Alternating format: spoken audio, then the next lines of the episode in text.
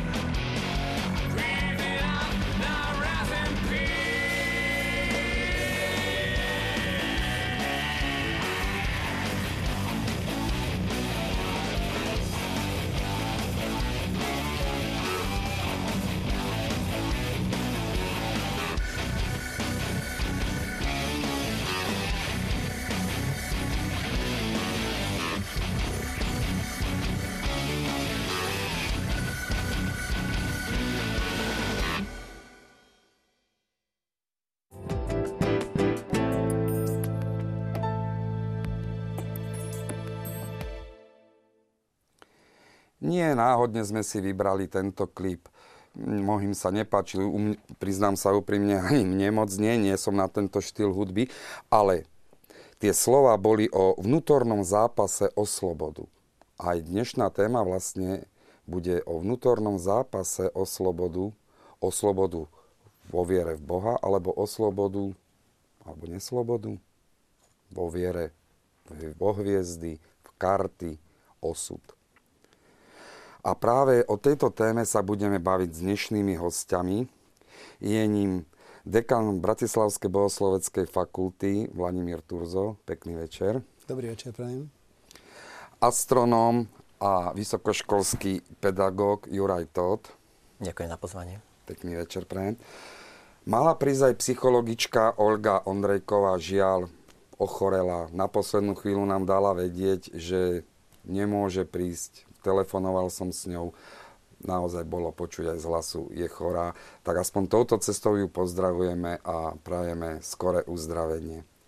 Ale teraz zároveň je tu aj priestor pre vás, lebo aj vy ste našimi hostiami, hlavne vy, a môžete sa zúčastniť dnešnej diskusie, keď nám pošlete svoje názory, komentáre, glosy, no najmä otázky na známe telefónne číslo vo forme SMS alebo na mailovú adresu. Číslo aj adresu vidíte teraz na obrazovke. Hovorí sa, že Pán Boh najspravodlivejšie rozdelil rozum. Málo kto sa stiažuje, že ho má málo. No na druhej strane a to sú tvrdé fakty, sa hovorí, že jeden z najväčších biznisov, kde sa točí najviac peňazí, je biznis s ľudskou nevedomosťou, ba až s hlúposťou. A mnohí hovoria, že veriť snom, kartám, vykladačom snom, astrologom nie je nevedomosť, ale hlúposť. Napríklad v takom Paríži je registrovaných viac ako 6 tisíc vykladačov snov, kartárov, astrologov. V Nemecku je týchto ľudí približne trikrát viac ako všetkých katolických a protestantských duchovných dokopy. Takže je tu otázka, čím to je, že ľudia veria týmto veciam? Odpoveď na túto otázku je pomerne komplexná a asi ťažko by som na ňu dokázal odpovedať jednou jednoduchou vetou. Ale aj tá zložitá veta by bola na dlho, ale e, v zásade môžeme povedať, že viera v, v to, že človeka ovplyvňujú hviezdy, alebo teda v astrológiu, alebo že ho ovplyvňujú nejaké veci, ktoré determinujú jeho osud. Tá tu bola v podstate odkedy, od nepamäti, odkedy máme nejaké zmienky o, o dejinách ľudstva, hlavne písomné zmienky. Ale keby sme chceli tak charakterizovať dnešný svet a keby som e, reagoval na to, čo ste hovorili, na tie údaje, porovnanie napríklad počet duchovných v Nemecku a počet astrologov alebo počet registrovaných astrologov v Paríži, že tento počet narastá, tak jeden z fenoménov, ktorý to spôsobil, je, ja to nazývam tak, že unavená viera. E, jednoducho človek je tvor náboženský, nevyhnutne. Klasici to vyjadrovali takým veľmi pekným, jednoduchým slovným spojením latinsky, že homo est capax dei, čiže schopný, schopný Boha. My sme stvorení Bohom, sme stvorení na jeho obraz a nevyhnutne máme v sebe ten náboženský, náboženský rozmer. Ako náhle človek sa sekularizuje, to znamená odvracia sa od pravého Boha, nevyhnutne sa musí prikláňať k nejakému pseudonáboženskému systému ten zápas od slobodu, ako odznel. Áno, áno. Takže ak prestanem, prestanem veriť pravému Bohu, treba ako pokrstený som dostal vieru v pravého Boha, ak prestanem sa utiekať a veriť pravému, pravému Bohu, tak e, začnem postupne nahrádzať tú svoju vieru, pôvodnú vieru, alebo vieru, ktorú som nikdy reálne nemal, začnem nahrádzať niečím nejakým pseudonáboženstvom. A to je jeden z dôvodov, prečo nám rastie um, podstate aj viera v tieto, túto ezoteriku. Mm-hmm. A môžem troška potvrdiť, že veľmi podobnú situáciu máme aj vo vede. A tiež teda veda nás obklopuje, v podstate má ako taký celkom dobrú pozíciu spoločnosti, či už aj u nás, ale aj v iných krajinách. Ale aj tak teda sme možno spoločnosť unavení z tých toľkých teda výskumov, záverov a výsledkov tých vedeckých skúmaní a ľahšie teda sa prikláňajú ľudia vo všeobecnosti k, k takým pavedám, čiže podobne ako v tej otázke tých vier, skôr tá povera je bližšia, ľahšie dostupná, jednoduchšia na konzumáciu. A podobne aj tie rôzne konšpiračné teórie alebo rôzne vety, ktoré sa tvária len na vedu, tak tie sú prístupnejšie, jednoduchšie, ľudia po nich radšej siahajú ako po naozaj námahavejšej ceste e, poznávania sveta. Mm. Ale pri tom podstate v kolíske ľudstva v Mezopotámii sa zrodila astrológia. Áno, tak tie počiatky, v podstate aj tá astronómia ako vedecká disciplína a astrológia ako, ako paveda v tom období vlastne išli ruka e, v ruke pretože dá sa povedať, že tí naši predchodcovia sa snažili nejak chápať ten svet. A môžeme sa im ani nečudovať v tom období, keď nerozumeli ešte všetkému, čo sa okolo nich dialo, ale boli tiež rôzne kategórie našich vlastne vedeckých predchodcov, ktorí naozaj sa snažili vlastne ako keby z toho pozorovaného vyabstrahovať, že čo je tam dôležité, alebo potom ďalej vlastne to viesť tým nejakým jednoduchou interpretáciou, že tak toto vlastne znamená pre teba král alebo vládca, že budeš šťastne žiť. Proste takých pochlebovačov e, bolo vlastne vždy od nepamäti až do súčasnosti. Mm-hmm. Častokrát zaznie argument, no ale čo vy veriaci chcete, však celá Biblia je plná snov, proroctiev. Ako sa vlastne na tieto veci podará, respektíve vieme zadefinovať sen? To je, nie je taká jednoduchá otázka, respektíve tá odpoveď nie je jednoduchá, lebo um, ideme definovať sen z hľadiska vedeckého, z hľadiska psychológie. Môžeme povedať, že sú to nejaké zmyslové vnemy, ktoré sú vytvárané mozgom v istej fáze spánku, ktorú teda odborníci nazývajú to tzv. REM fáza, čiže to, ja nie som teda psychológ, ale tá taká najmenej hlboká alebo najplitkejšia fáza spánku toto je, toto je jeden rozmer, ktorý e, sa začína zdôrazňovať zhruba od konca 19. storočia e, práve s Freudom. E, sa hovorí, že, že Freud začína jednoznačne analyzovať sen na základe imanentného kľúča, to znamená hľada pôvod v človeku. Kdežto po stáročia, prakticky môžeme povedať po tisícročia, ľudia vnímali e, skôr nadprirodzený rozmer sna a tam mohol byť aj ten problém, že, že sa nechali jednak ovplyvňovať tými hviezdami, k tomu sa teda predpokladám ešte dostaneme, ale potom teda verili aj tým snom. Ale keď sa vrátim k tej Biblii, lebo to je dvo, naozaj dôležitý argument, prakticky od počiatku, jak ideme, ako ideme dozadu vo, vo Svetom písme, od počiatku niekde starého zákona od Abraháma, máme tam Jakuba, ktorý vidí vo sne rebrík.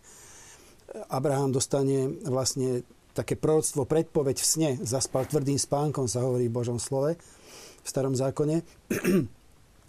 Potom máme Jozefa Egyptského, Jakubov potomok vlastne, ktorý v sne tiež vidí, čo sa bude diať. A naozaj tých ľudí, ktorí v sne dostali od Boha nejaké posolstvo. V starom zákone máme veľa. A potom v novom zákone, tak to je, môžeme povedať, že sny par excellence je svätý Jozef dvakrát. No a teraz, ako z toho von? Že Biblia má tieto sny, dokonca v knihe Job sa vyslovene hovorí, že Boh sa ľuďom prihovára skrze sny. Na druhej strane máme niekoľko výrokov, ja som si ich tu aj, aj e, pripravil, odcitoval, aby som teda ich mohol odcitovať, kde sa vyslovene hovorí dávaj pozor na sny. E, veľmi rád by som tu na začiatku, ak teda môžem, zacitoval z Deuteronomium 18, to je 9. až 14. verš. Keď prídeš do krajiny, ktorú ti dá pán tvoj Boh, Čiže Boh hovorí ľudu, vyvolenému ľudu, keď prídeš do krajiny zaslúbenej zeme, dávaj si pozor, aby si sa neinšpirovalo od okolitých národov. Ja to tak parafrázujem. Čiže keď prídeš do krajiny, ktorú ti dá pán tvoj Boh, varuj sa napodobňovať ohavnosti tamojších národov. Čiže Boh sám hovorí, je to ohavnosť. Nech nie medzi vami nikoho, kto by kázal svojmu synovi alebo cere prejsť ohňom, to boli tie tzv. skúšky ohňom, aby sa očistili. Kto by sa vypytoval hádačov, dával pozor na sny, na znamenia, nech nie čarodejníkov, zaklínačov, nikoho, kto by sa radil duchov alebo vešcov, alebo by sa pýtal mŕtvych na pravdu, špiritizmus. Všetky, tie, všetky tieto veci sa ošklivia pánovi a pre tieto nešľachetnosti ich vyhubí. Uh, už silnejšie slova v písme ťažko môžeme nájsť. Vyslovene sa hovorí, dávaj pozor, teda kto by dával pozor na sny. Potom máme uh, v Sirachovi, kniha Sirachovho syna, uh, sny, lebo sny už mnohých uviedli do blúdu a došli k pádu, ktorý sa spolieha na ne. Ktorí sa spoliehali na ne. Alebo Jeremiáš 23. Počul som, čo hovoria proroci, ktorí v mojom mene prorokujú klamstvo. Hovoria, mal som sen, mal som sen. Dokedy že budú takto zmýšľať proroci, ktorí predpovedajú klamstvo a prorokujú výmysel svojho srdca? No a teraz to vyzerá ako také protirečenie. Na jednej strane, teda, a tých výrokov je viac, kde Boh vyslovene vystriha ľudí, aby nedávali pozor na sny, aby sa nevenovali tejto veci. Na druhej strane sám sa evidentne prihovára ľuďom cez sen. Takže kde je to kritérium? A môžeme povedať, že v tomto sa môžeme tak trošku poučiť aj vďaka mystikom, veľkým mystikom, učiteľom cirkvi ako sveta Terezia Avilská, svätý Jank z Kríža a podobne, ktorí mm, v podstate možno nie presne hovoria o snoch, ale hovoria o tých, o tých vnúknutiach, vliatých vnúknutiach od Boha. A oni hovoria, človek, ktorý má takýto, takýto vliatý, takto vliaté vnúknutie od Boha, s istotou poznáva, že to je Boh s istotou poznáva. To je prvá vec. Čiže Boh, keď dá sen, vyslovene, že on dá, to znamená, ten sen má nadprirodzený pôd a teraz musíme povedať dobrý nadprirodzený pôd, lebo existujú dva nadprirodzené princípy. To teraz nechcem tu nejaký dualizmus, ale existuje aj zlý duch, ktorý môže inšpirovať človeka. A teda tým dobrým, dobrým zdrojom nadprirodzeným je Boh. Takže keď Boh dáva takýto, vlieva takýto sen, človek má istotu. To je prvá vec. Druhá vec, človek by nikdy nemal, keďže je to Boží dar. Dar sa nedá vymôcť, dar sa nedá nárokovať. Dar je dar, ktorý jednoducho môžem len prijať. Čiže človek by to nemal vyhľadávať. A vyslovene môžem povedať, že z hľadiska morálky je zlé, nedovolené, a teda, keď sa povie nedovolené, môžem povedať nerozumné pre človeka. Vyslovene nerozumné pre človeka vyhľadávať sny potom možno trošku ďalej sa môžeme dostať aj k tomu, že dobre, ale aj ja ako bežný človek, môžem povedať, v dejinách spásy nie až tak veľmi významný, hej, ako keď každý je významný v dejinách spásy, ale jedinečný. jedinečný hej. A to už sú skôr také hyperboly. Ale aj taký bežný človek, bežný smrteľník môže byť oslovený Bohom. A teda, kde je to kritérium. Hej. Čiže aj k tomu sa môžem potom dostať. Ale jednoducho určité tie kritéria sú, že človek by e, nikdy nemal ten sen vyhľadávať. A ďalšia vec. E, keby, ak, je, ak je ten sen od Boha, ak má nadprirodzený pôvod, e, my si musíme uvedomiť, že my žijeme v úplne inom období, ako žil Abraham, Jozef, egyptský, Jakub, ako žil svätý Jozef, hej, pestún Ježiša Krista, lebo toto bolo obdobie, kedy sa tvorili dejiny spásy ale kedy sa tvorilo zjavenie. Ale zjavenie bolo uzavreté smrťou posledného z apoštolov. To je proste bodka. Hej, to ako skončilo. Čiže my máme, ja to poviem tak, že e, vedomostnú bázu máme uzavretú.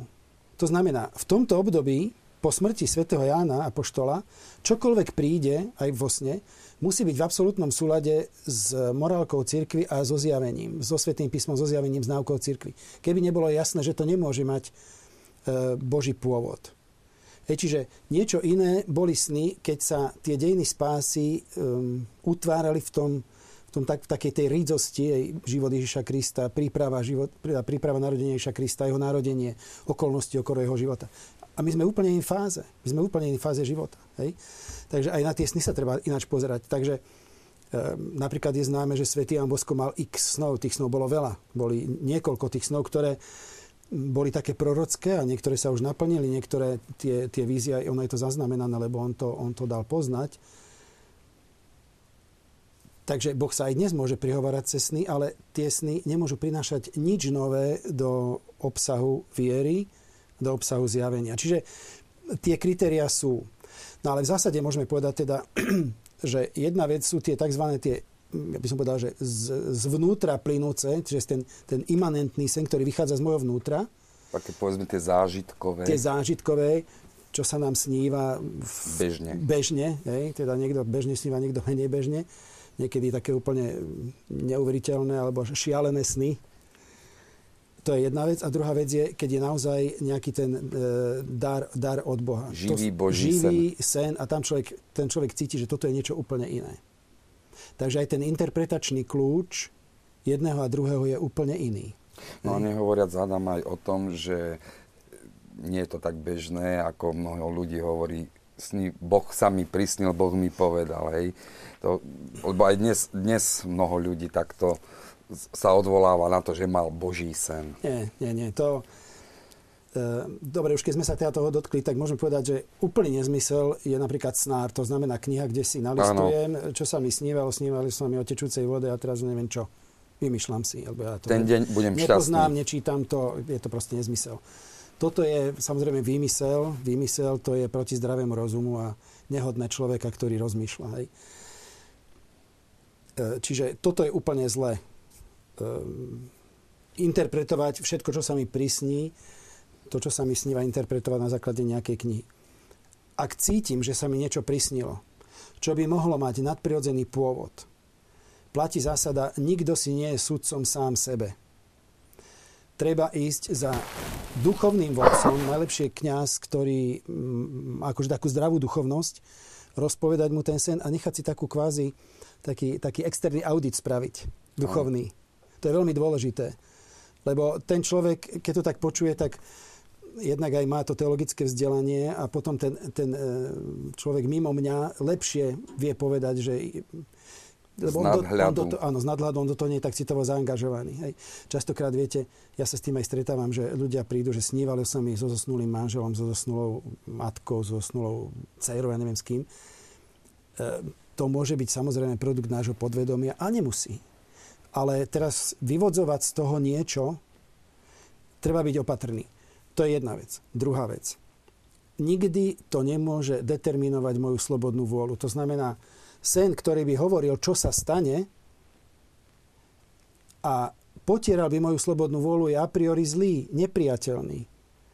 Pretože Boh nám dal slobodnú vôľu ako najväčší dar. E, my na tým môžeme žasnúť, že vedel, že ju zneužijeme, napriek tomu nám ju dal, čiže žasneme nad tým, ako si Boh nesmierne váži slobodu človeka. Mm. Toto je treba si uvedomiť, lebo to je aplikovateľné na všetky typy veštenia. Ešte raz, žasneme nad tým, ako si Boh váži našu slobodnú vôľu. Že vedel, že ju, vedel, že ju zneužijeme a napriek tomu nám ju dal. A teraz si predstavte, že niečo, čo by potieralo tu, tento obrovský dar Boží, ja by som bral vážne. To, to, to je absolútny nezmysel, to je nonsens, to ide vyslovene proti Bohu, proti tomu úžasnému daru, ktorý sme od Boha dostali. Čiže niečo, čo by determinovalo moju vôľu takým spôsobom, že už, už viac nemám svoju budúcnosť v rukách, že nemôžem sa ja rozhodnúť, tak je to zle. Mm-hmm. Sny možno nie sú až tak frekventované z hľadiska, z hľadiska povedzme nejakého toho veštenia povedzme aj nejakých tých záberov do minulosti. V tom jasne vyhráva astrológia. Astrológia, astronomia, základ slova astra, hviezda. Áno, ako som aj spomínal, ono ten pôvod je celkom aj logický tej astrológie, pretože tí ľudia naozaj, keď sa zorientovali a sledovali, že ich život, ich podmienky v danej krajine závisia silno napríklad od slnka, od daného ročného obdobia, a to bolo vlastne pre nich nejaké nebeské teleso, a tak e, si vlastne vyvodili takú logickú súvislosť, že, že nejak to spolu súvisí. To, čo je vlastne na tej oblohe, na tom nebi, s tým, čo sa deje na Zemi. No ale potom ďalej, keď sa to už rozvíjalo, či už v tej mezopotánskej oblasti, babylonskej astrológia, alebo v Egypte, neskôr teda v helenskej kultúre, tak už sa tam vlastne naozaj, ako keby matematicky by sme povedali, že extrapolovalo.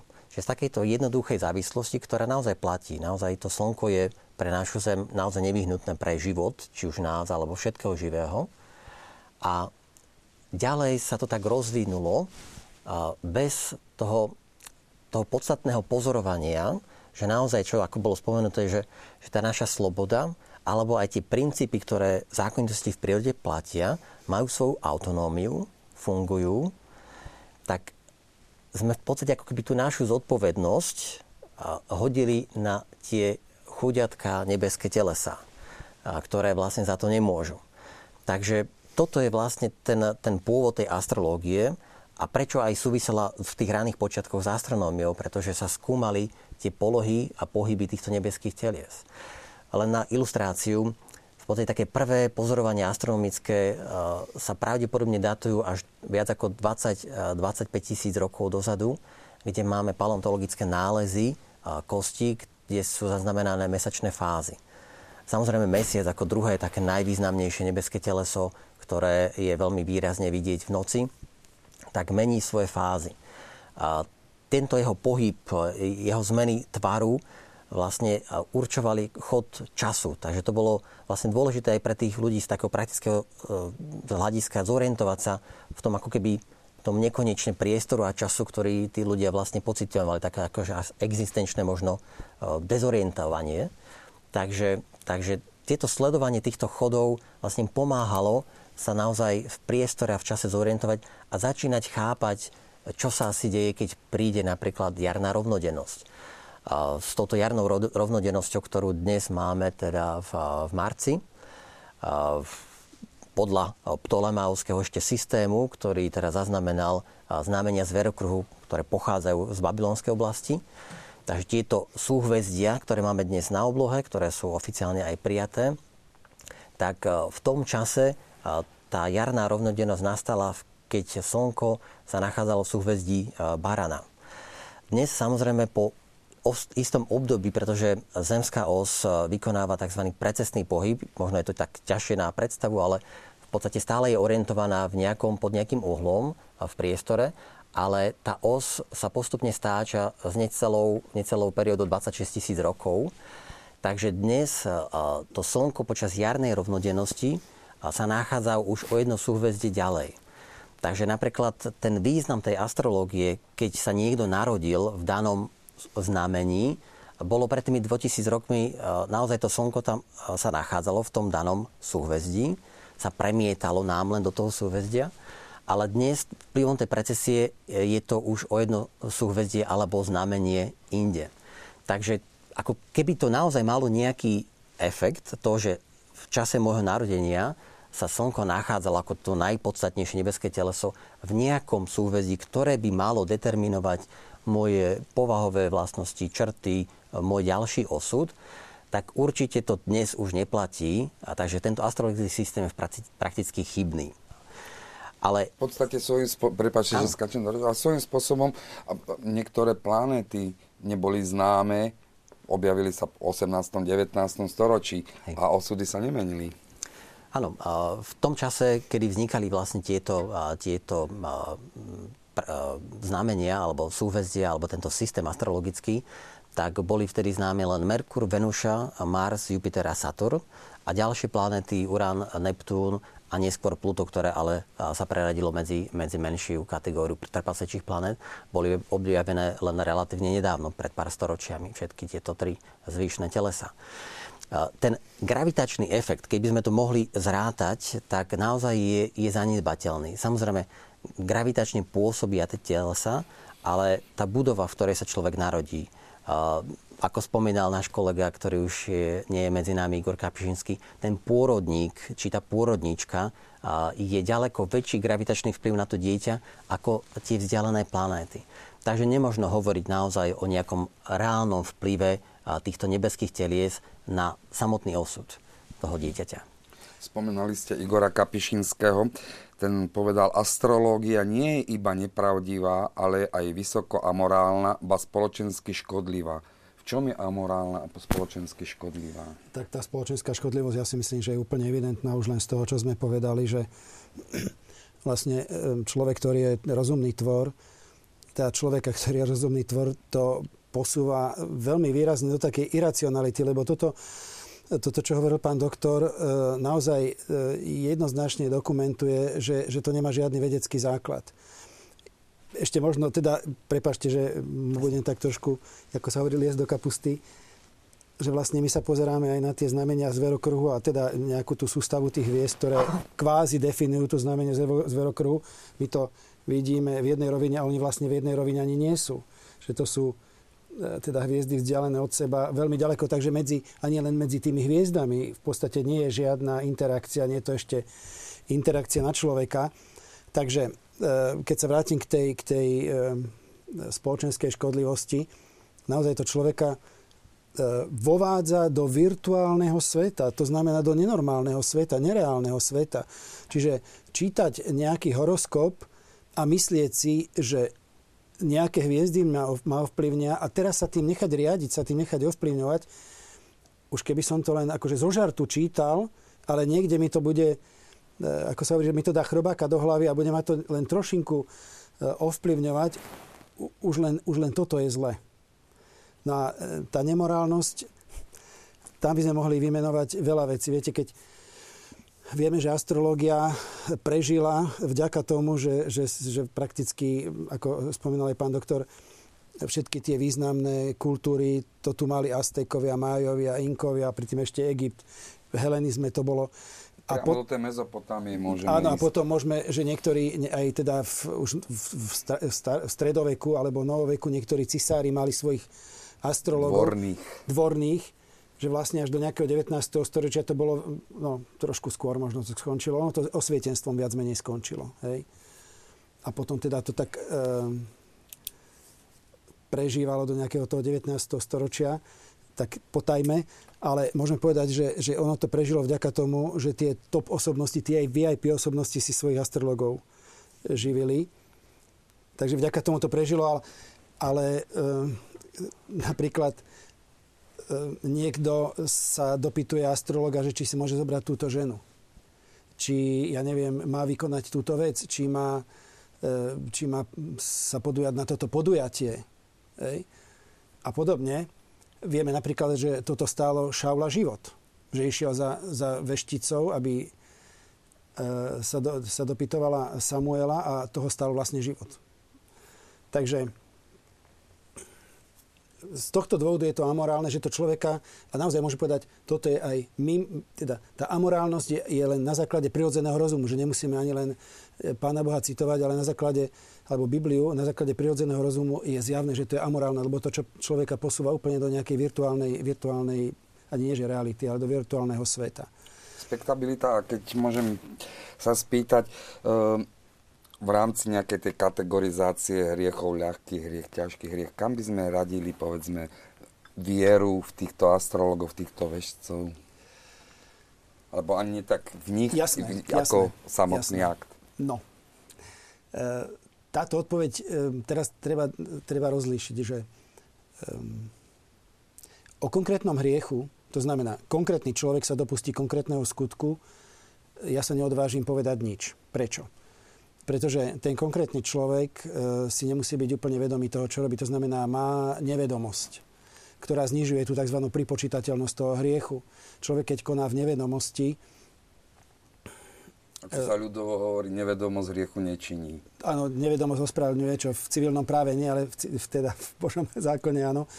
Tak samozrejme e, ten, ten hriech je menej pripočítateľný. Čiže my hovoríme, že vzhľadom na matériu, čiže čoho sa to týka, je to oblasť prvého prikázania a to je vážna vec. Je to v podstate, lebo o čo vlastne v tej astrológii ide, že ja sa snažím e, zistiť na základe nejakých znamení predpovedať budúcnosť.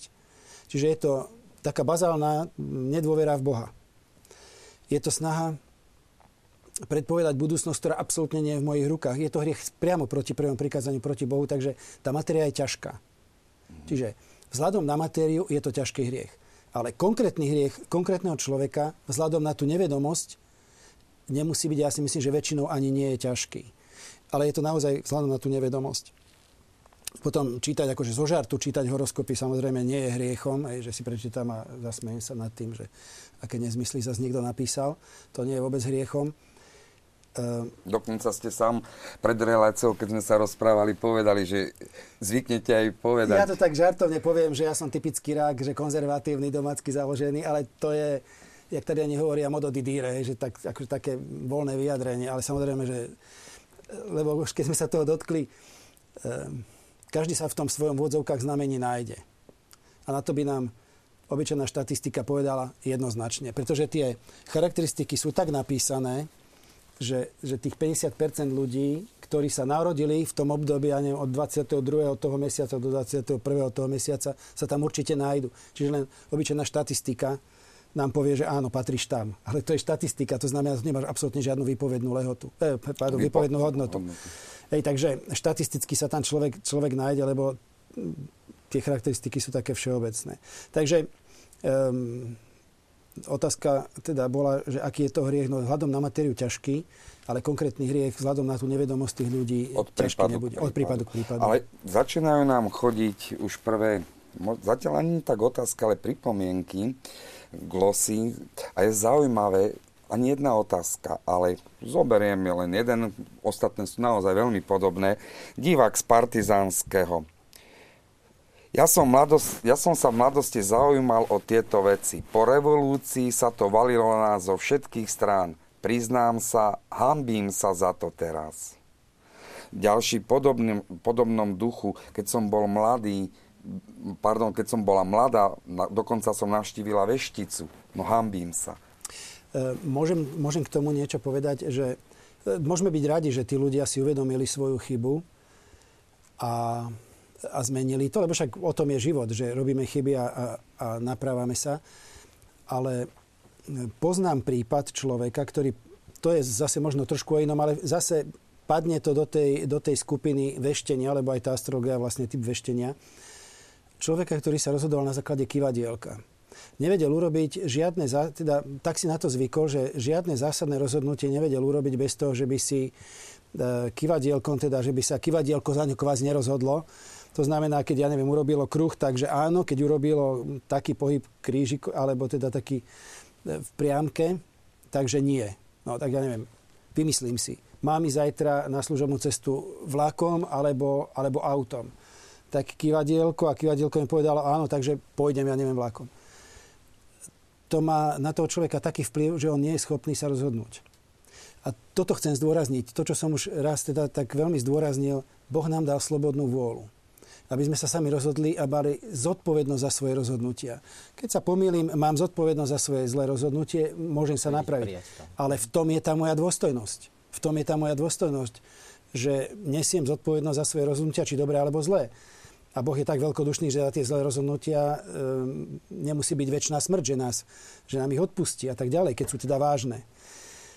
Ale človek, ktorý tú svoju slobodnú vôľu takýmto zlým spôsobom použije alebo ide proti nej, v podstate sa sám o ňu kvázi pripraví, on sa degraduje, čiže, čiže nie je schopný sa sám rozhodnúť bez toho, že by konzultoval e, vešticu, karty, kivadielko, alebo ja neviem, aký ďalší z predmetov. To znamená, kávu. Kávu, tak to už je úplne o ničom. To znamená, e, on tú slobodu, tú schopnosť sa rozhodovať vlastne stráca. Ej, a tam je vidieť, tam je vidieť, čo to s človekom robí. A tam jednoducho sa treba toho zrieknúť, preťať to a, a úplne zmeniť život, lebo ináč naozaj sa degraduje ako človek. E, keď som mal chlám ako k teológovi, protiargument dohľadom, že Biblia je plná, dovolím si aj k vede mať protiargument. Astrologovia hovoria, že astronómia je tá, čo má dokázať, že oni sa mýlia. To je jedna vec. A druhý protiargument, Kepler. Na, dvo- na dvore Rudolfa II. tento významný hvezdar to si len nejak privyrábal svojimi takýmito astrologickými písačkami. Áno, spomína sa to, že teda uh, z jeho samotného akoby, teda citátu, že sa musí teda uživiť tu, aj vďaka teda tej astronómii musí živiť teda tú znešenejšiu astronómiu. Ale ťažko to úplne teraz nejak analyzovať. Museli by sme sa o tých 400 rokov presunúť v dobe dozadu, v akej situácii, akom aj on v samotnom rozpoložení sa nachádzal. Ono tým, že aj takéto významné osobnosti sa zaoberali aj astrológiou, neznamená to, že by znižoval aj ten ich príspevok napríklad v tej vede. Mnohí, aj moji kolegovia dnes rôzne typy aktivít vedú, ne, nehovorím astrologicky, ale ktoré nemusia byť teda vždy iba v súlade s, teda so zdravým rozumom, ale napriek tomu podávajú v tej svojej disciplíne, v tej svojej oblasti veľmi kvalitný výkon. podobne napríklad sa dá možno zauvažovať nad takou biblickou správou o, o mudrcoch, ktorí teda videli hviezdu na východe pri narodení Krista tak to je celkom zaujímavé naozaj. Samozrejme, tá interpretácia, že pravdepodobne to muselo byť na základe nejakého astrologického výkladu či už e, nejakého znamenia na nebi, ak pripustíme, že teda išlo naozaj nejakú, nejakú astronomickú udalosť, čo nemusí vôbec ani byť, tak to samozrejme nejak nepasuje, že by toto malo byť ako keby návod na astrológiu. V každom prípade je vidieť, že, že oni hľadajú niečo iné, než, než nejakú ľahkú cestu. Je ľahké vysvetlenie, ľahké otázky, ľahké odpovede na, na svoje otázky. Takže tam je možno, že taká strastiplná cesta, možno je to ukázané aj na takom osude nás, bežných ľudí, ako pohanstva, z rôznych predstav, rôznych ne, neznalostí sa postupne prepracovávame k tej vyššej kvalite, či už aj v tej vedeckej oblasti, alebo v tej duchovnej. Keď hovoríte o kvalite, astrologovia často už títo moderní sa bránia, že oni už neveštia budúcnosť, ale kvalitu času. Čo si máme predstaviť pod tou kvalitou času? No, pravdepodobne ide len o terminus technicus, nič neznamenajúci, ako častokrát pri takýchto pojmoch, ktoré sa zdajú, tvária ako keby vedecky, ale naozaj nemajú v sebe žiaden obsah. Je to vlastne len, len fráza, len vyprázdnený pojem, ktorý sa dá dobre použiť na, na prilákanie nejakých ďalších klientov. Mm-hmm chodia nám ďalšie, otáz, ďalšie dotazy, ďalšie poznámky. Nech sa páči, pokojne sa môžete pýtať. A prišiel veľmi zaujímavý priamo na vás. Dobrý večer, je mi ľúto, že cirkevní predstavitelia neveria ľuďom, že ich naozaj môže osloviť vo sne Boh. Prepačte, ale prípada mi to ako keď bráni církev ľuďom ísť za našim nebeským ockom. Prečo mám veriť cirkvi, veď predsa ľudská voľba nesmie byť väčšia ako Boží zámer? Žiaľ, nepodpísal sa, Nevadí, ale nie je to dôležité, je to zaujímavé. Len neviem, či reaguje na našu reláciu. Lebo asi ten cirkevný predstaviteľ som ja, aj keď cirkevní predstaviteľia sa hovorí skôr biskupom, ale dobre. Uh, nič takého som nepovedal. Práve naopak, ja som tu niekoľko, niekoľko z prípadov zo starého nového zákona citoval, kde sa evidentne prihovoril Boh. Čiže to som vôbec nepovedal, že sa Boh ľuďom neprihovára aj cez sny. Takže ešte raz zhrnieme. Sny môžu mať dva zdroje. Prirodzený, nadprirodzený. Hej? Prirodzený to znamená, ide to z nášho vnútra, čiže je to, sú to nejaké vnemy, ktoré vytvára mozog a potom nadprirodzený, ktorý má pôvod v Bohu. To, čo som povedal, tak možno dosť radikálne, lebo je to potrebné tak radikálne povedať, ak sa mi naozaj prisnilo niečo, čo si myslím, že je od Boha, je dôležité, aby som to dal posúdiť, ak naozaj si myslím, že je to dôležité, aby som to dal posúdiť nezávislej druhej osobe. Najlepšie kniazovi. To je, to je kritérium zdravého rozumu pretože platí kritérium zdravého rozumu, nikto si nie je súdcom sám sebe. Pretože ako sa tak e, žartovne hovorí, sám so sebou sa vždy dohodnem, ako ja sa vždy presvedčím o tom, čo chcem. Je dôležité, aby som to vyriekol, tak ako spoveď. Je dôležité, aby som to vyriekol, aby som sám seba počul a mal spätnú väzbu človeka, ktorý je duchovne zdatný, ktorý má vyštudovanú teológiu, dajme tomu, ktorý môže byť aj psychológ, ale ktorý mi to vie objektívne zhodnotiť s nadhľadom lebo ak sa mne napríklad sníva s niekým z mojich zosnulých, som do toho tak citovo zaangažovaný, že ja neviem abstrahovať od tejto citovej roviny. A budem tam chcieť vidieť to, čo tam chcem vidieť. Ja budem tam vidieť, čo to tam chcem vidieť. Preto je dôležité, aby mi to kvázi interpretoval alebo odkonzultoval cudzí človek. Čiže ja som vôbec nepovedal, že sa nám Pán Boh neprihovára cestný. Veď som hovoril, že Don mal niekoľko snov, ktoré sú evidentne od Boha. Takže to som vôbec nepovedal a nikomu nebránim.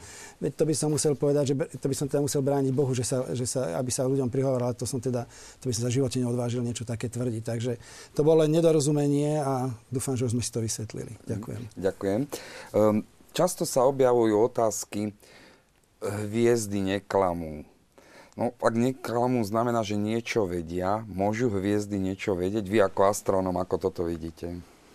Áno, tak samozrejme hviezdy, planéty, iné objekty vlastne celého univerza, celého vesmíru sú neživé stvorenia. Sú to neživé objekty, ktoré nemôžu mať nejaké vedomie.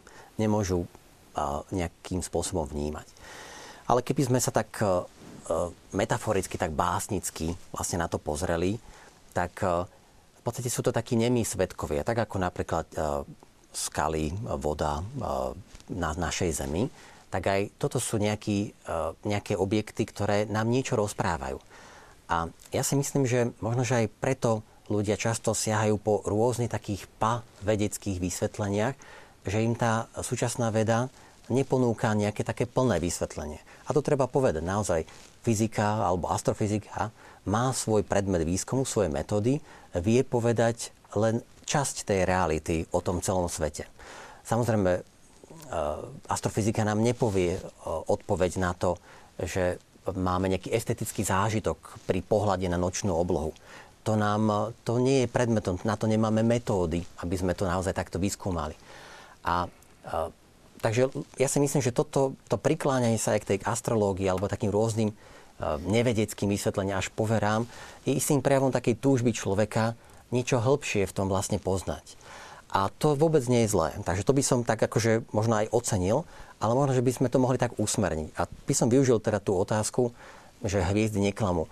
A tam by som videl v podstate istým spôsobom takú poéziu toho, toho odkazu vlastne, ako je to múdro stvorené, ako to pekne funguje všetko. Dnes ráno som napríklad pri ceste do práce s deťmi videl dúhu, pretože viem si to fyzikálne vysvetliť. Pršalo na Rakúsko slovenských hraniciach. Slnko akorát vychádzalo, oproti svietilo. Vieme, že ide o veľmi komplikovaný a nie úplne do detailov popísaný fyzikálny optický jav, ale v princípe ide o lom svetla na týchto kvapôčkach dažďových a vytvára takýto krásny efekt, že to vlastne biele svetlo sa nám rozloží na, na, tú, farebnú, na tú farebnú duhu. Takže nehľadal by som tam hneď nejaké znamenia v zmysle, že toto niečo znamená strašne silné, ale je to krásne a pre mňa to bolo napríklad takým pozbudením do toho napríklad ranného dňa. Čiže v tomto vidieť možno tú poezu, tú, tú krásu, vnímať to, že nežijeme v svete, ktorý je vlastne nejaký nepriateľský, cudzí, e, proti nám, ale keď vlastne vnímam to celé v takom komplexe, že to, že sme tu, je dobré, že to, že existujú tieto javy, tieto hviezdy, je dobré, tak v tomto zmysle určite tieto fyzikálne javy alebo hviezdy alebo tá dúha neklame. Mm-hmm. Naša diváčka Katarína sa pýta, niečo sme už o tom naznačili, čo podľa vás znamenajú všelijaké znamenia v momente, keď nám zomrie blízky? Mám s tým vlastné skúsenosti. Je to hriech tomu veriť? Um, toto je veľmi zložitá, veľmi zložitá vec. Nie je hriech tomu veriť. E, totiž to môže sa stať, že naozaj Boh dá, a vieme, že sa to stalo veľakrát, že Boh dá poznať um, napríklad um, žene zomiera jej manžel, žena sa trápi, lebo manžel prestal chodiť do kostola, nebol zmierený s Bohom žena sa trápi kvôli tomu, že či nebude zatratený. A v momente tej smrti ona dostane nejaké poznanie, nejaké znamenie od Boha. To je pomerne bežná vec. A naozaj to môže byť. Naozaj to môže byť od Boha. Nemusí byť od Boha. Viete, ťažko takto všeobecne povedať, ale deje sa to. Deje sa to. Treba aj konkrétny prípad poznať. Presne tak. A zase by som aplikoval to kritérium, ktoré som povedal aj v prípade tých snov, že väčšinou človek tak nejak cíti že ten zdroj je nadprirodzený a že ten zdroj je dobrý, že to je jednoducho od Boha. Mm-hmm.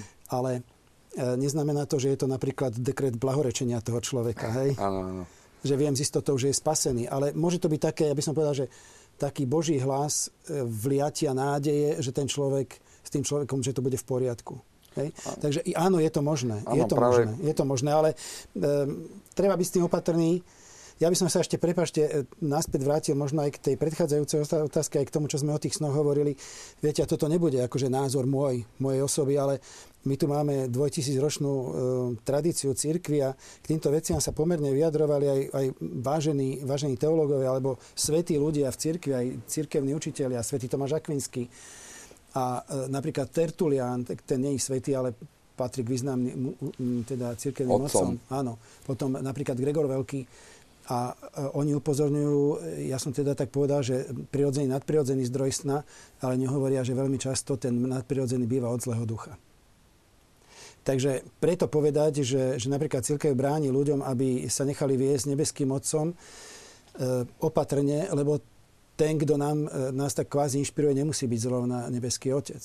Hej, pretože, Aj s tým pocitom, no, že je to priamo Boží sen. Pres, presne tak, že um, toto, hovorí, toto hovorí sveta Terezia Zavili, že uh, diabol nemá síce prístup do našej um, rozumovej sféry, do tej myšlienkovej, lebo v podstate by musel ovplyvňovať náš spôsob myslenia a teda by nám mohol vytvárať hriech, teda nielen pokušenie, ale má prístup do našej predstavivosti. To hovorí sveta Terezia Zavili, čiže ja sa zakriem ňou, ako tou autoritou.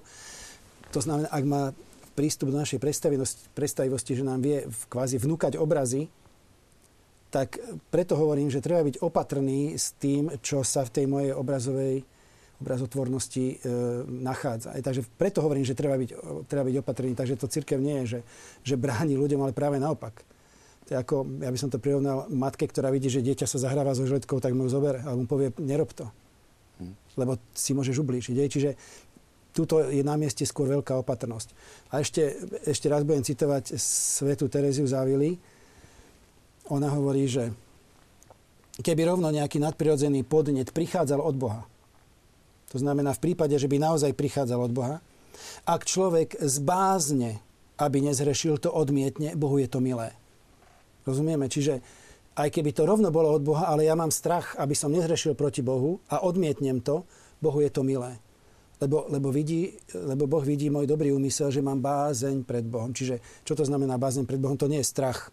To je strach z hriechu. Čiže aby som neurazil môjho, môjho nebeského Otca. Hej, takže preto ja zdôrazňujem, a to nezdôrazňujem ja, to, kto som ja, ja by som tu niečo zdôrazňoval skôr, in, e, prinášam ako myšlienky tých cirkevných učiteľov, že oni, a to boli iní mystici teda, aj Sveta Terezia Zavili a podobne, e, e, tí, ktorí s tým mali priamu skúsenosť s tými mystickými zážitkami, e, vystrihajú a, a nabadajú k veľkej opatrnosti v týchto veciach. Váš kolega, doktor Vereš, hovorí o astrológii ako bezlimitnej pavede. Myslím, že nie je čo k tomu dodať viacej. Veľmi pekne to vystihol, vystihol. A zvlášť teda dnes, že uh, samozrejme niektorí uh, nadšenci uh, preto sa tomu venujú možno, že s dobrým úmyslom, že to niečo napovie, niečo zodpovie, ale myslím, že je to naozaj taká slepá ulička aj pre, pre ich vnímanie toho, toho, tých, či už tých, toho fyzikálneho o, princípov sveta, ako svet funguje, pretože my sa z toho vlastne veľa vieme naučiť aj o, o princípoch, ktoré sú potom aj, aj všeobecnejšie, či už etické, alebo morálne, alebo a, a, ktoré vlastne prenikajú aj do ďalších sfér. Lebo vidíme, že naozaj ten svet funguje podľa istých princípov zákonitosti. V podstate aj mnohí filozofi to tak vyjadrili, že to, čo vlastne obdivujeme, je tá zákonitosť a ten poriadok vlastne v tom vesmíre, ale zároveň aj ten mravný zákon v našich vnútrach. Takže len to ako keby rozširovať je čisto možno len, len ziskuchtivosť, a preto také tvrdé slova, že to je bezlimit, bezlimitná paveda, ktorá nemá, nemá žiadne opodstatnenie. Mhm. Divačka sa pýta, zaujímajú postoj k rôznym kresťanským spôsobom spoznávania budúcnosti, ako sú prorocké konferencie, ktoré sa realizujú aj na Slovensku. Alebo sa stretnem niekedy s veriacimi, že niekto im povedal proroctvo do ich života odvodené z textu Biblie – ako mám vedieť, či ten človek, ktorý mi vraví nejaké proroctvo, toto naozaj pozná od Boha? Fú.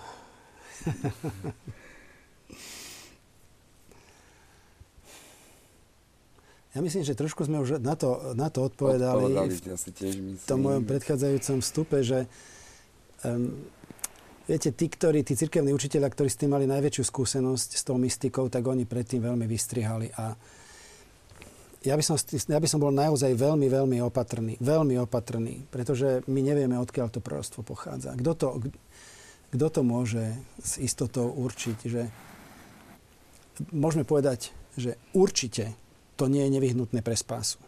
Mm. To, čo potrebujeme pre spásu, všetko máme k dispozícii. Teraz sa pýtam, čo mi to proroctvo dá do života? A to Ma je môže... Vlast... No, pán, pán, nech sa páči. Tu som sa ja chcel spýtať, že prečo ľudia vlastne st- túžia vedieť svoju budúcnosť? E, ľudia túžia vedieť svoju budúcnosť, lebo majú strach z neistoty. Lenže skúsme sa na to pozrieť ináč. Ja som viackrát aj svojim študentom v škole, aj teda sme o tom diskutovali, položil takúto otázku. Predstavte si, že by ste vedeli dátum svojej smrti. Čo Boh povedal niektorým ľuďom. Vieme, že niektorí svety vedeli dátum smrti. Krátko pred smrťou sa ho dozvedeli. Ale predstavte, že by ste vedeli deň svojej smrti. Ja by som teda nechcel. Viete si predstaviť tie, tie mesiace, týždne, keby sa to pri, približovalo predtým? Ako tú hrôzu. To v podstate sa môžeme vžiť do situácie človeka odsúdeného na smrť ja by som to nechcel vedieť. Takže všetko, čo potrebujem pre svoju budúcnosť, mi Boh dal, ak... To je podľa mňa, e, podľa mňa to celé vychádza z nesprávnej predstavy o Bohu. Ak nemám dôveru v Boha, tak mám strach z budúcnosti. Ak mám strach z budúcnosti, chcem ju poznať. A keď ju chcem za každú cenu poznať, tak sa utekam k, e, k takýmto rôznym veciam, teda rôznym typom veštenia. Hej? Ako som citoval Deuteronom 18, všetko to tam Boh zakazuje a veľmi silno, veľmi tvrdo. Takže na druhej strane, ak mám dobrú predstavu o Bohu, správnu, to znamená, že Boh je môj otec, ktorý cez Ježiša Krista mi povedal, azda, ehm, keď hovorí, že keď prosí o, o vajce, či mu dá škorpiona, teda keď mi dáva všetky dobré veci, ktoré sú pre mňa potrebné, určite mi dá maximum, čo je pre mňa dobré. Tak na čo sa zháňam za prorodstvami? Dobre, čiže toto je prvá otázka, keď to niekto vyhľadáva. Druhá, keď mi to niekto povie, že toto je proroctvo pre teba ako ja viem, z akého zdroja to pochádza? Je to z jeho hlavy? Je to vnúknuté? Ak je to vnúknuté, je to od Boha? Je to od zlého ducha? Kto mi dá to kritérium, že je to naozaj od, od Ducha Svetého? E, isté, existuje to v cirkvi. Samozrejme, že to existuje, ale opakujem to, čo som už teda raz hovoril, čo som raz citoval tú svetú Tereziu, zaveli samotní tí, ktorí mali s tou mystikou také zážitky, veľmi, tak vystriajú predtým, že pozor, lebo ja by som povedal tak, že ideme po veľmi vratkej pôde, po neistej pôde kráčame, takže Isté, existuje to, v modlitbe to človek niekedy môže spoznať, ale ja mám pocit, že máme trošku skôr, alebo teda, že máme skôr také negatívne skúsenosti s tým, že tých skúseností viac negatívnych ako pozitívnych s týmito vecami. Čiže nech to nevyznieva tak, že ja to úplne zavrhujem. Existuje to, ale treba byť veľmi, veľmi opatrný. A ďalšia vec, to ešte raz zopakujem, k spáse to nepotrebujeme. Mm. Vráťme sa teda z tej vratkej pôdy na pevnú pôdu. Divačka Zuzana, vyslovene vedecká otázka Mohli by ste prosím vysvetliť, či je reálny vplyv Luny, asi myslí mesiaca, Luny na Zem, človeka, prírodu? Áno, e, mesiac e, to v podstate vidíme, že periodicky pôsobí e, na Zem a takisto Zem na mesiac. Hovoríme tomu slapové pôsobenie a veľmi dobre je to vidieť napríklad v pobrežných oblastiach, kedy sa nám periodicky zdvíha hladina príliv, odliv. Príliv, odliv. Zároveň, e, čo nebadáme tak bežne, je aj vplyv na Zem. Čiže samotná aj pevnina sa nám troška vzdúva a klesa. V závislosti od, od polohy, od miesta je to niekedy 20-30 cm. Ale zároveň vlastne my sa nachádzame stále vlastne v tom gravitačnom poli, takže sa stále pohybujeme aj z toho našou Zemou. A nemá mesiac taký vplyv, že by, že by nám niečo diferencoval. My sme tu v podstate naozaj vyrástli. Toto je náš domov. Takisto ako keď napríklad chodí každý deň okolo autobus alebo, alebo auta. Čiže to nás nejak už počase neruší. Ten mesiac vlastne tu naozaj je od nepamäti, ako je samotná Zem. A takže, takže ten vplyv nie je taký v mysle, že by na nás mesiac pôsobil. Boli rôzne výskumy, často sa spája ľudovo mesiac s námesačnosťou, čo v podstate vôbec nekorešponduje. Tá námesačnosť je, je psychologicky, možno až psychiatrický vlastne jav, ktorý ale vôbec nemá časovú koreláciu so splnou mesiaca. Niektorí ľudovo hovoria, že huby rastú, keď je spln mesiaca. Zase je to čistá štatistika, pretože ten spln nie je len jeden deň, ten mesiac gulatý okolo toho splnu je niekoľko dní pred a niekoľko po, čiže takmer až jednu štvrtinu z tej celej lunácie vidíme ten mesiac pomerne jasný. A samozrejme, tie huby niekedy rastú aj vtedy, keď je ten spln, ale veľakrát som nachádzal eh, huby aj keď bol nov mesiaca, alebo bolo štvrť, alebo prvá a posledná. Mm. Takže toto je v podstate taký vplyv eh, toho, čo aj sa vypichováva, možno aj cez médiá, že tie všetky tie pozitívne ako keby eh, kolokácie alebo tie súvislosti, kedy sa to splnilo, tak sa zdôraznia, sa až preženú ale keď sa to nesplní, tak sa to vôbec ani nespomína, napríklad v tých médiách. Takže vzniká taký všeobecný pocit, dojem v spoločnosti, že to naozaj musí spolu súvisieť. Napríklad piatok 13. Napríklad, hej. Ale to je naozaj podobný typ uh, takej čistej uh, štatistickej náhod- náhodilosti, lebo tie nešťastné udalosti sa stávajú každý deň. A zároveň s tým, že si to tak vlastne zapamätáme a zároveň sa to zdôrazní cez médiá. Masíruje sa to konkrétne ten piatok 13. vždy zvyknú podstate už takmer dnes na všetkých staniciach povedať je piatok 13. Hej. Dávajte si pozor. Áno, tak... Pre, alebo keď vám ešte prebehne Áno. čierna mačka. Áno, tak ten vysielací čas je dlhý a oni už nevedia, čo majú rozprávať a komentovať. Takže ja sa nečudujem. No, nám sa kráti a otázok pribúda. Ja som sa niekoľkokrát rozhodovala tak, ako apoštoli pri výbere Mateja. Čo si o to myslíte? Pýta sa diváčka Terezia. Predpokladáme, že žrebom. Žrebom, áno. Žreb padol na Mateja. Tak keď to máme v písme svetom, ako zase môžeme povedať, je to možné. To je presne to isté ako... Um, niekto sa rozhoduje na základe toho, že si otvorí sveté písmo. Tiež je to možné, že Boh sa prihovorí cez, cez, to, cez to Božie slovo. Len ja si kladiem otázku, že čo, čo je za tým? Skôr som sa spýtal, že čo je za tým, že, že prečo, sa, prečo sa nechcem rozhodnúť? Prečo nechcem to rozhodnutie spraviť sám? Že pomodliť sa a spraviť to rozhodnutie sám. Viete, my máme, e, zase možno, teraz nech, nechcem nikoho uraziť, že my máme možno takú predstavu, že tá Božia vôľa pre nás znamená, že Boh nám nalinkoval život a tak to musí byť, lebo ak nie, tak bude zle. Ale my niekedy naozaj cítime, že mám viacero možností a obidvoje ma oslovujú rovnako, alebo obidvo, všetky ma oslovujú rovnako. Všetky prípady ma oslovujú rovnako. Čiže nie je jednoznačne povedané, ktorý, ktorou cestou mám ísť.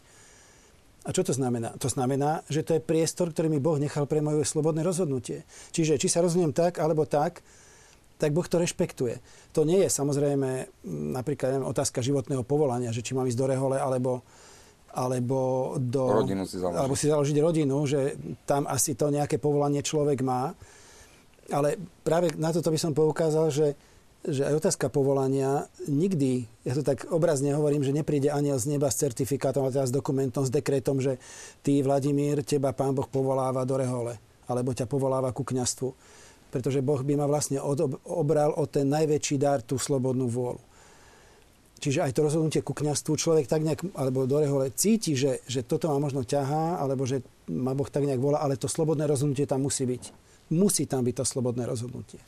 A teda vrátim sa k tomu, keď sa, keď sa rozhodujem na základe výroku svätého písma, na základe nejakého žrebu, položím si otázku, čo za tým je. Je za tým strach sa rozhodnúť? Nie je za tým nejaký, nejaká taká štruktúrálna nedôvera v Boha? Nie je za tým nejaký strach z Boha, že keď sa rozhodnem, nejako, takže sa Boh na mňa nahnevá. Čiže ako ja to úplne nezavrhujem, ale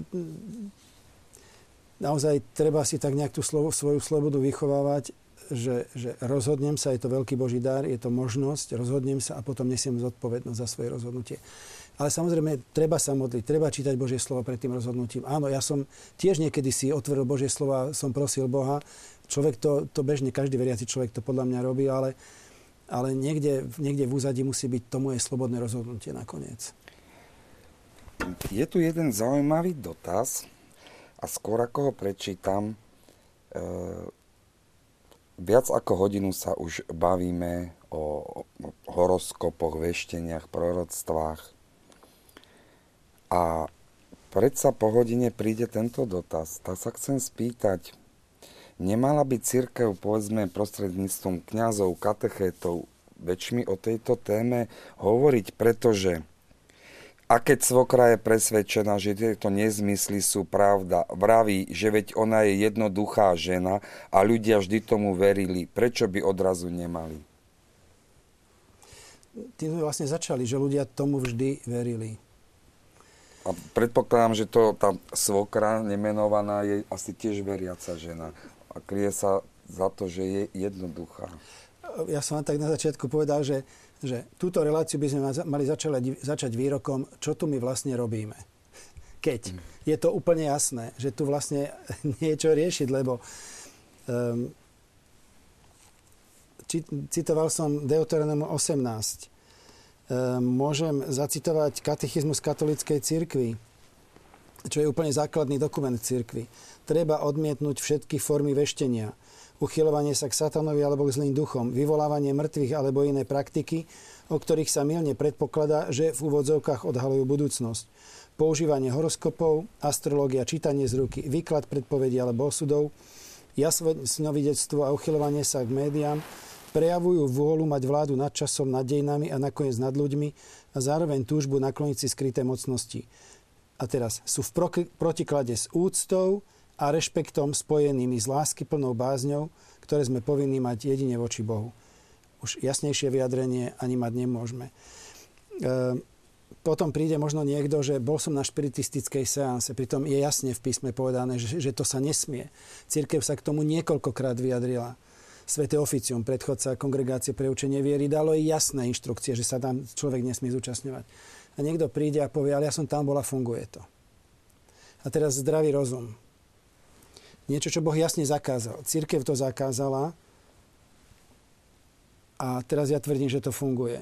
To znamená, inými slovami tvrdím, že, že som si Boha spravil, prepašte za Gašparka, ktorý na jednej strane niečo povie a na druhej strane sa prispôsobí, čiže urobí sám proti sebe niečo, o čoho žiadajú ľudia, ktorí konajú proti nemu. Veď to nedáva logika, to nedáva zdravý rozum. To nedáva zdravý rozum.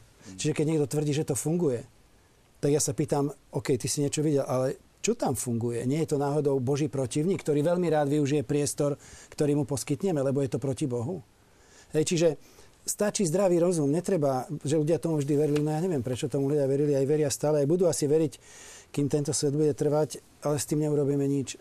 Už toľko prostriedkov, ktoré církev použila, a napriek tomu stále tomu ľudia veria, tak to je ľudská sloboda. To Ešte je... k, tomu, k tomu by som možno dodal Jiří Grigár, známy propagátor a popularizátor vedy, astronóm, povedal takú zaujímavú myšlienku, že teda e, tieto prorocké záležitosti sú fantastický biznis, ale jeho zaráža, že práve chudobní ľudia, ktorí častokrát každý centík musia otočiť aj 5 krát, dokážu na tieto veci dať aj, aj veľké peniaze, pre nich určite veľké. A aj po tomto dlhom čase prišlo. A čo znamenia? Hej, znamenia v podstate uh, nemajú nič, uh, žiadnu súvislosť uh, uh, s, uh, so ktoré sú oficiálne aj definované. Uh, samozrejme, tie znamenia, ako som už povedal, dnes sú posunuté oproti tomu 2000 rokov starému astrologickému systému. Dnes sa tam napríklad Slnko ako hlavné hlavné nebeské teleso vôbec nenachádza v tých obdobiach, ktoré tie znamenia majú reprezentovať. A, tam jedine teda môžeme ako keby len očakávať nejaký, ako keby nejaké božstvo za tým znamením, nejakú silu, nejakú mocnosť. Ale myslím si, že sme sa teda už aj vďaka teda Svetému písmu posunuli niekoľko tisíc rokov ďalej od takýchto v podstate predstav, ktoré vlastne nič e, neriešili, alebo v takej nevedomosti, takom tápaní tí ľudia pripisovali naozaj božské atribúty nebeským telesám, stvoreným veciam. Takže toto v Genesis a, a ďalej teda cez e, židovské a kresťanské náboženstvo nás posunulo v tom vývoji ľudstva už dnes ďaleko.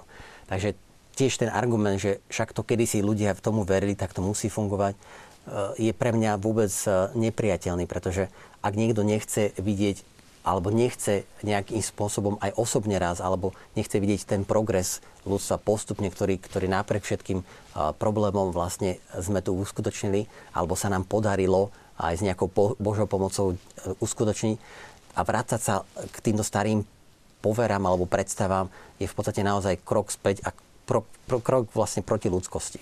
Keď sme pri tých znameniach, ja vy ste potom... spomenuli veľmi mm. zaujímavú vec pred reláciou, keď sme sa rozprávali o jednom francúzskom pokuse.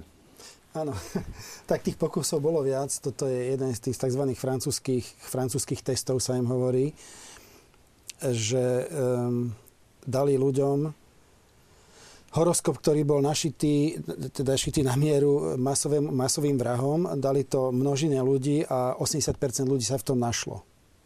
To je naozaj, eh, že človek to, čo chce vidieť, tam vidí. To je jedna vec a potom to, čo sme spomínali, tá štatistika.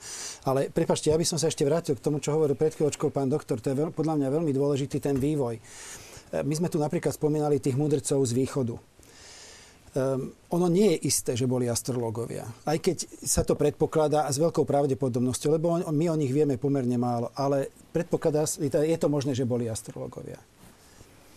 Ale práve toto je kľúčové, že oni astrologovia, to znamená orientujú sa hľadajú vyšší zmysel za, za tým, čo ponúkajú hviezdy, ale prichádzajú k hviezde, ktorým Ježiš Kristus. Čiže tam treba vidieť tú symboliku, symboliku, že táto hviezda, nová hviezda, teda hviezda nového veku, nie New Age, ale nového veku, ktorá začína, začína nás, narodením Ježiša Krista, tam má byť tá symbolika, že vlastne táto hviezda Ježiš Kristus nahrádza. Čiže oni odchádzajú, prichádzajú ako možno astrologovia, ale odchádzajú z toho Betlehema ako noví ľudia, ktorí zavrhli staré a prichádzajú teda tým osvietený tým novým slnkom, tou novou hviezdou, ktorou je Ježiš Kristus. Hej? Takže toto je to, čo ste vlastne vravili, že áno, my tu máme vývoj aj v živote každého jedného človeka, že ja som tomu mohol veriť vtedy, ale teraz tomu neverím, pretože človek sa vyvíja. A to isté aj ľudstvo, aj veda, aj poznatky. Hej? Takže práve na týchto troch mudrcoch, ale teda, tro, mudrcoch, lebo my ani nemáme istotu, že boli traja podľa podľa písma. Nevieme, že boli traja, len podľa, podľa tých darov to dedukujeme. dedukujeme. Dobre, sú v Kolíne nad Rínom traja, dobre. Ale nie, to už, to už skôr tak na odľahčenie. Ale teda ten ich príklad je, je veľmi krásny, je, to, je v tom tá symbolika. Mm-hmm. Keby sme sa vrátili znova k tým astrologom, znameniam, každý deň sa narodí približne 200 tisíc ľudí, to znamená, že 250 ľudí za minútu v priemere, kam snáď ani matematicky nie je možné, aby 250 ľudí malo rovnaký osud. Hej, v rámci jednej nie. minúty sa bavíme. Áno, určite nie. Uh, podobne vlastne uh, je to, je to ja sa čudujem teda, lebo je to naozaj až, až smiešné, keď si to tak teraz zoberieme a keď ste to povedali aj že by uh, tie hviezdy alebo tie planéty mali určovať to, čo s tým človekom sa bude diať, aké bude mať on povahové vlastnosti, aký ďalší vývoj a osud. Vidíme, že sme tak rozmanití a tak je to pestrejšie, že by len týchto pár telies vlastne, alebo tých znamení malo určovať uh, osudy toľkých miliard ľudí.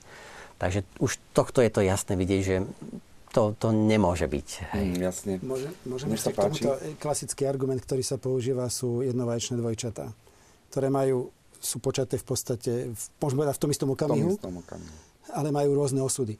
A teraz ja by som sa ešte spýtal, že keď dáte tomu astrologovi, on si vypýta váš dátum narodenia, ale katolická církev a myslím si, že každý normálny človek, ktorý teda mm, zdieľa taký zdravý rozum, no presne, my predsa veríme, že život začína počatím a to už mám 9 mesiacov, takže a tých prvých 9 mesiacov mojej existencie bolo determinovaných čím.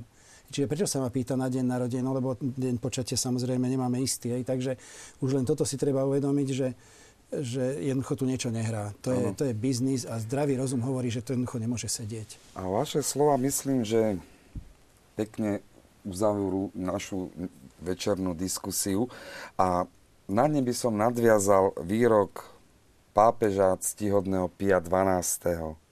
Najväčším nepriateľom kresťanstva je nevedomosť veriacich. Milí diváci, ďakujem, že ste vydržali aj s našimi hostiami, pánom dekanom. Pekný večer prajem. Ďakujem veľmi pekne aj ja. Aj s pánom doktorom. Ďakujem. Pekný večer a ďakujem vám obom za návštevu. A Poprosím teraz režiu na záver pustiť jeden pekný klip a pekný a požehnaný večer všetkým.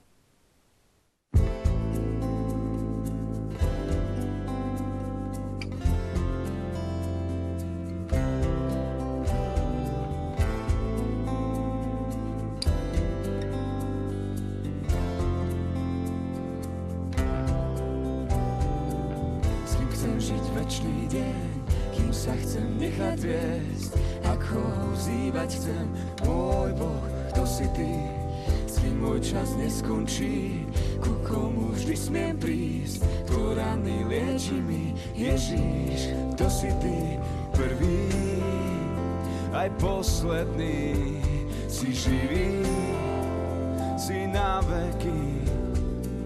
Bol si a budeš stále ten istý, vždy verný láske, verný milosti.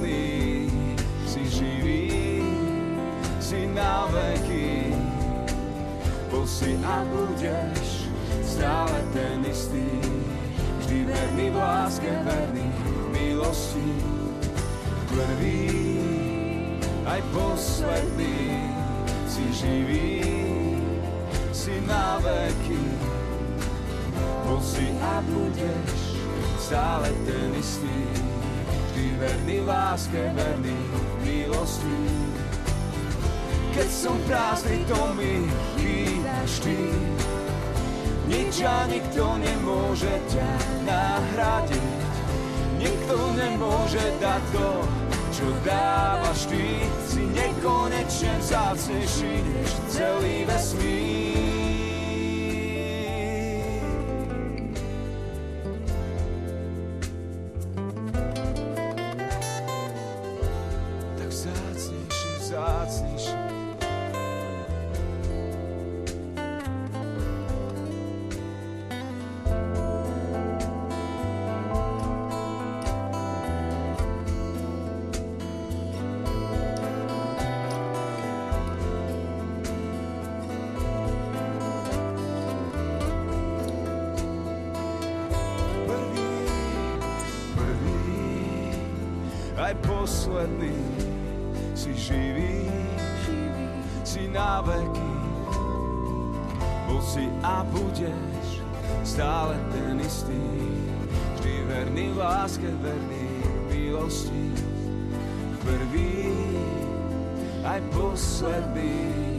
si živý, si na veky.